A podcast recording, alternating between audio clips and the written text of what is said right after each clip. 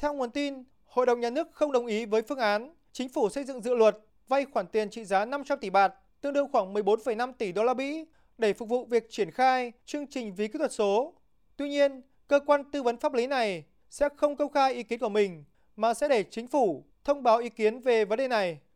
Theo tiết lộ từ nguồn tin, Hội đồng Nhà nước cho rằng việc thúc đẩy ban hành dự luật vay 500 tỷ bạt để giải quyết những vấn đề mà chính phủ cho là tình hình kinh tế khẩn cấp sẽ mâu thuẫn với thực tiễn và tiền lệ hành pháp.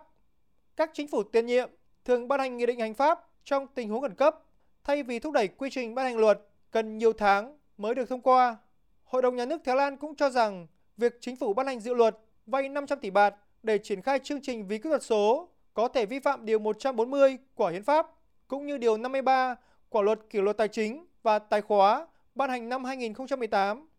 Các quy định này nhấn mạnh chính phủ Thái Lan chỉ có thể huy động các khoản vay lớn ngoài ngân sách hoặc các khoản vay không thuộc phạm vi điều chỉnh của pháp luật về quản lý nợ công trong những tình huống cấp bách. Tuy nhiên, Hội đồng Nhà nước cho rằng tình hình kinh tế hiện tại không nghiêm trọng đến mức chính phủ cần phải có hành động khẩn cấp.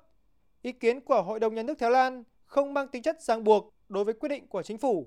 Mặc dù vậy, chính phủ Thái Lan sẽ cần cân nhắc thận trọng nếu quyết định làm trái với ý kiến tư vấn của Hội đồng Nhà nước. Ví kỹ thuật số 10.000 bạt được coi là chính sách trọng tâm trong cam kết tranh cử của Đảng viên Đức Thái. Tuy nhiên, do phải huy động khoản ngân sách quá lớn, khiến chính sách này luôn bị đặt nghi vấn về tính khả thi và hiệu quả.